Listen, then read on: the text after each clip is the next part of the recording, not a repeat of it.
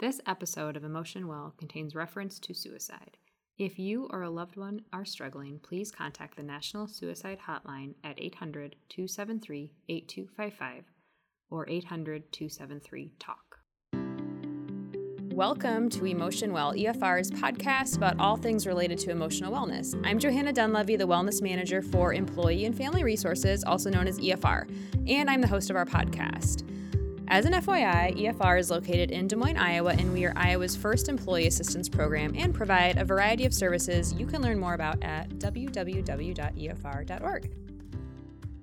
September is Suicide Awareness Month, and the week of September 5th is Suicide Prevention Week in the United States. I wanted to honor this topic by having a guest on Emotion Well whose life has been affected by suicide. And so I have invited a gal I have known, I guess you could say my whole life, uh, to, well, not my whole life because I'm older than you, your whole life.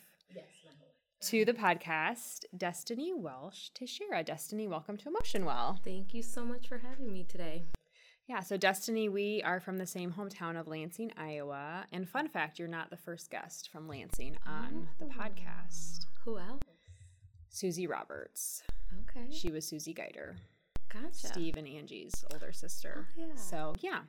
Uh, so I really enjoy having guests on the podcast who I have a personal connection with and who I think can help other people understand a topic that sometimes we don't want to talk about or we don't know a lot about or we're afraid to ask questions about. And so I wanted to invite you on the podcast to talk about your brother Andy, who I didn't know real well because he was, I think, about five or six years older than me in school. And so while I knew him and I knew, you know, most of your siblings just through church and the community, I didn't know him real well, but I wanted to have you on to talk about Andy, and I just want us to raise some awareness around suicide and suicide prevention. So, would you like to share a little bit about your brother?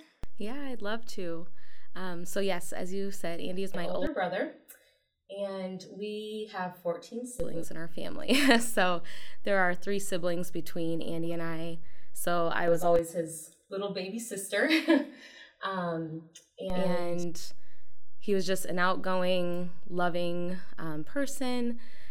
And uh, as everyone would say that knew him, the life of the party. yeah.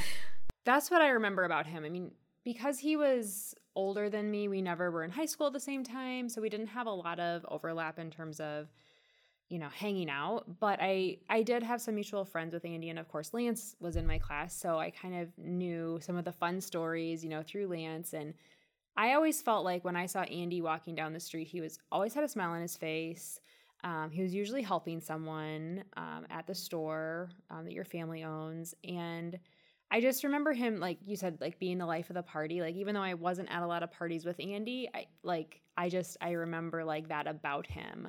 So I think it's important, you know, to just kind of keep in mind that what people are presenting to the world, to their friends, to their family members, um, to his customers in the store, is oftentimes very different than what maybe they're feeling or experiencing inside themselves. And so I thought that if you'd be so gracious to share a little bit about your brother's life and you know ways that we can kind of honor him and maybe help others understand uh, you know what sometimes is going on that we don't realize and uh, you know some supports that your family relied on as you went through a really difficult time and i'm sure still go through difficult times as it relates to andy's passing Yeah, um, definitely. Um, as we were saying with his personality, just loving and caring and loved helping people, as you mentioned about the store. Um, and that was him. He wanted people to come together, um, just share time together and have fun. And so it was definitely unexpected um, when all of this happened. Um, there was a situation about three weeks before he died that gave us an indication that something um, was happening. Um, but prior to that, we had no idea. So I and with our family in a small community, you know, I think a lot of people looked at us as having the perfect family, you know, like just um, great parents and a lot of siblings and just a, a nice family. And it reminded me that everyone goes through difficult situations. Um, there's no um, perfect, ideal family or life or anything like that. And so Andy has taught us a lot through all of this. Mm-hmm. Um, and as far as supports, like families and friends around the community and um, all over, just being there as a listening ear. Um, there's, especially for my mom, I just think about her um, still back in Lansing, receiving things once in a while out of the blue. Right. I think when things happen right away, everyone's there, um, and but our life doesn't ever go back to normal. right, right. And he passed away 2009. 2009, so uh, Mhm. coming on 12 years. Yes. And and no, I think because you are from such a large family and a lot of your siblings still live in the community where Mhm. Andy lived, you know, I, I think oftentimes we we think of people who might, you know, pass by suicide as, you know, they didn't have a support system or they didn't know who they could turn to. And that was the Mhm. complete opposite Sure. of, yeah. you know, the situation your your brother was in because he did have not just a lot of family members, but a lot of friends. I mean, that is one thing I also remember yeah. about him. Uh, how so? After your brother passed away, I wonder kind of how you and your siblings kind of relied on each other or um, helped take care of each other. What was kind of a coping mechanism, or what was something that you turned to, you know, after his passing, and that you might even still um, do to this day? Yeah, we definitely talk about Andy, um, some stories, and just this weekend when I was home, he came up several times. You know, Yeah. just remembering um, those good times with him and stuff. Um, and we've also uh, one of Andy's good friends had the idea of starting a little poker tournament um, the weekend after Thanksgiving, which is right around the time that he passed away. Um, so we all get together uh, around that time of year every um, year, and we raise money for a local scholarship um, at the high school. And so I think just keeping um, his memory alive and remembering the person that he was. Yeah. hmm yeah and not not focusing on his death but focusing on his life Yes. and the many gifts that he's still providing the people um, in your family and in the community when we met before the podcast just to talk about this i remember making a comment about how you know i and this is just you know i i said gosh i i feel sad that he missed out on so many weddings and nieces and nephews and graduations and you know ball games and whatever it was that he would have normally been present at. Uh, and i thought you had a really interesting perspective on that because i viewed it from you know andy has missed out on so much Right. and do you Mhm. want to share kind of what your perspective is Yeah, I just often think about what we're missing with him as far as like, would he have gotten married? Would he have had children? Mhm. Um, and I know I mentioned to you too, like being his younger sister, um, we were about nine years apart. So I was always his baby sister. Um, but we were just getting to the age, I was done with college. Um, had done some traveling and i remember him just being so proud when i got back like telling people like she just got back from germany and i it was the first time that i started seeing myself as more of a friend to him Mhm. than just um, the baby sister and i remember him inviting me out on the river with him and his friends and i was like oh my gosh like this is awesome you know Yeah. um, so we were just getting to that point um, where not only were we siblings, but we were also friends. Yeah. Um, and then shortly after is when everything happened. So I felt like he missed out on that. I missed out on that opportunity as well. Sure. Um, I think that I, I'm guessing part of your faith is that he still lives on with you and your family members. Yes. Yeah. And, you know, whatever someone believes in faith wise, I think it is important to kind of keep in mind like that person can live on in your in your heart and your memories. Um, they can still make an impact, um, you know, for the positive in your community and your family. And so, um, I liked you shared that you have his bike yeah. Yeah. and and you ride his bike, and I love that because you really just kind of take him with you where- wherever Yeah. wherever you go. Um, so you're the youngest of fourteen. Correct. That I I would love to just talk about that. That's that has to be such a unique family dynamic. But Mhm. um, I read a book once called The Siblings Effect, and it it talked a little bit about you know the birth order, you know the the character traits of the oldest, the middle, the youngest. Um, but one thing that the book highlighted was, um, you know, in life, the hardest loss to go through is the loss of a child because you're not supposed to outlive your children. And then the author went on to say that the next hardest loss is the loss of a sibling because they've been with you Yeah. the longest. You have that shared experience. You know, you, you're from the same family unit, and you know, no matter how close or far apart you are in age, you have a common bond that no one else understands. You know, the the friends that you even have known since you were a little kid don't understand it. The friends you met in college don't understand it. Your spouse, who you you know have a strong connection with, you meet late much later on in life, and so. Uh, are there things that you and your siblings have have done? D- did you find yourself kind of coming even closer together? I, I- I would imagine you were already very close with your siblings. That's just Sure, my, again my outsider perspective. But were there things that you were able to do to help one another? And were you able to recognize when maybe some of you were struggling more with the Mhm. loss and and how did you kind of stay together as as a troop Yeah. Um, actually, shortly after he died, a day or two later, I just, I love to write. And I just started writing. And I felt like this, I don't know, type of poem, not really a poem, but something just came out. And I named it the missing puzzle piece. Um, because that's what it was. It felt like our family's this puzzle and we all make each other work and like to make this beautiful picture. And all of a sudden, one of those pieces was missing. And at first, it was like, oh, you just want to throw the puzzle apart, you know, like, oh, there's a missing piece. Why even have this puzzle?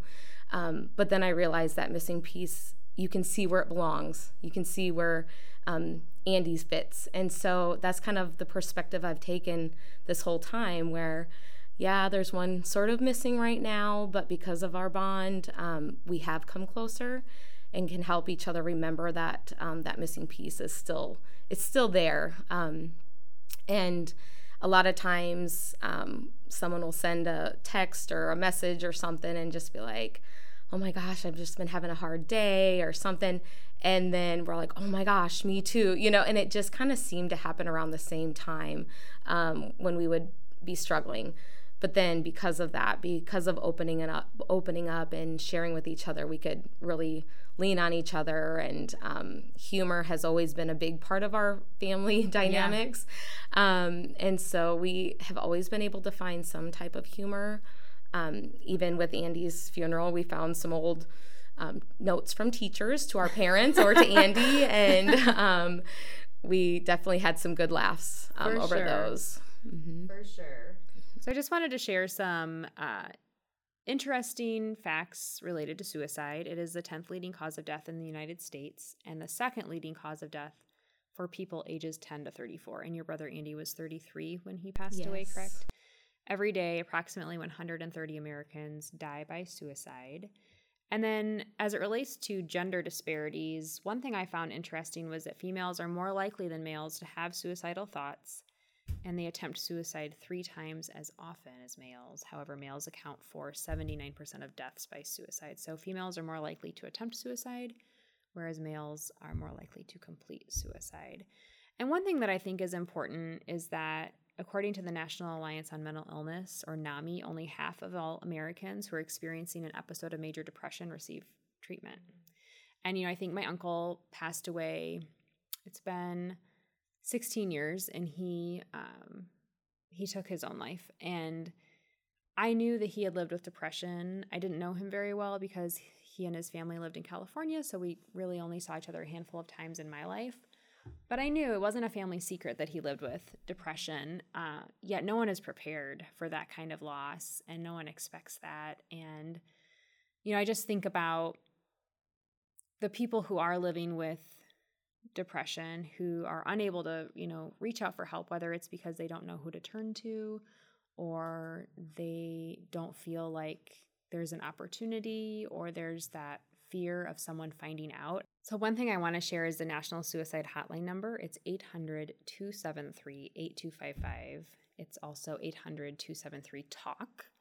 And I think that's important because no matter, you know, what you're struggling with, there there are people available to talk, you know, to you about what's going on, to support you. and it might not be someone in your immediate friend group or family, it might be a complete stranger.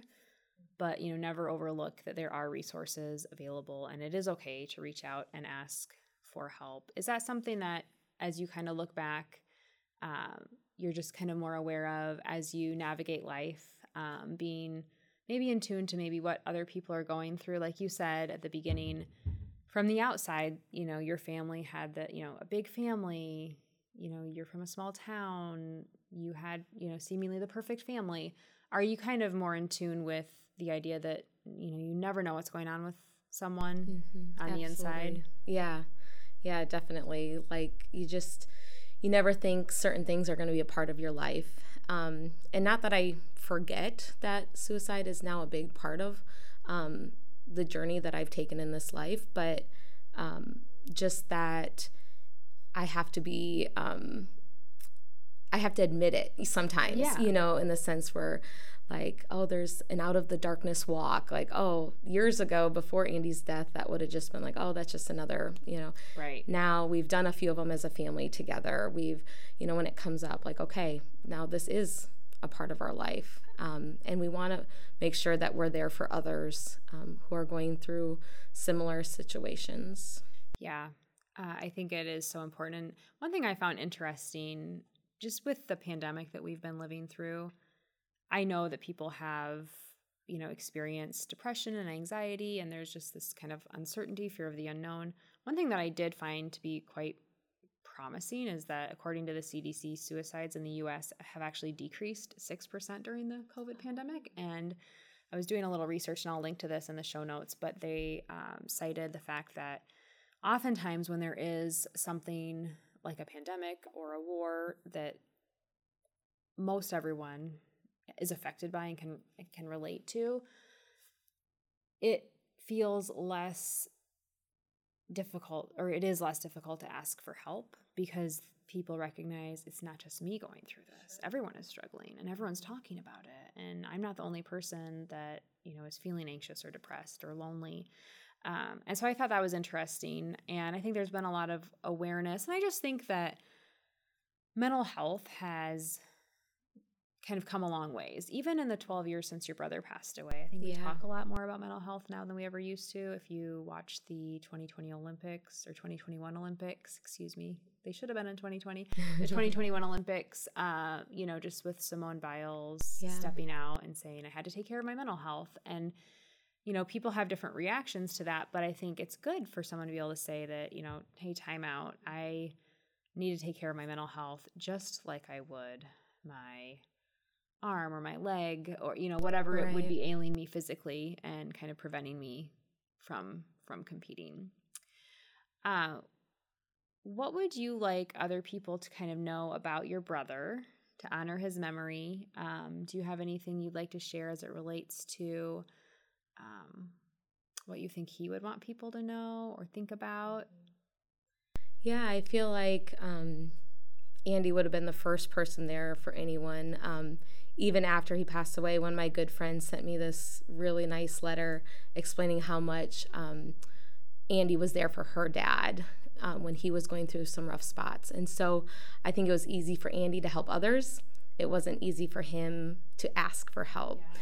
And so I know maybe 33 year old Andy would have been too um, tough or, you know, but I, I know Andy now would be open and tell people, reach out, ask for help, whether it's a friend or just a group. Maybe it's maybe you don't want anyone that you know personally to know about it, but there are people all over that are out there to help others. Yeah, for sure. And then I just want to reiterate that National Suicide Hotline number 800 273 8255 or it's 800 273 TALK. And then the poker tournament is around Thanksgiving and it's in our hometown of Lansing, Iowa and tell us a little bit about the scholarship. Yeah, um, so we we just get together with our family and some of Andy's close friends. Um, he loved to play poker, and so we just have a little um, fun day together. Um, and then the money raised from that is um, given to one of the local seniors at our high school. And one thing that was important for mom um, that she wanted was she wanted it to go to a student who might struggle in school a little bit. Um, like Andy, his academics weren't his strong point at all, um, but he he tried really hard, and so she just wants it to go to someone who um, wants to further their career but might not um, get the top grades. And so we work with the local teachers and administration to um, find someone who would really benefit from this from this um, scholarship. That's great. And have you been doing that every year since 2010? Correct. Okay. Yep. Yep. So that's great. That's great. Well, I really appreciate you taking the time to talk about your brother today and to help us raise awareness of, you know, suicide and just kind of remind people that um, if your life has been touched by it and, you know, and yours has, mm-hmm. um, that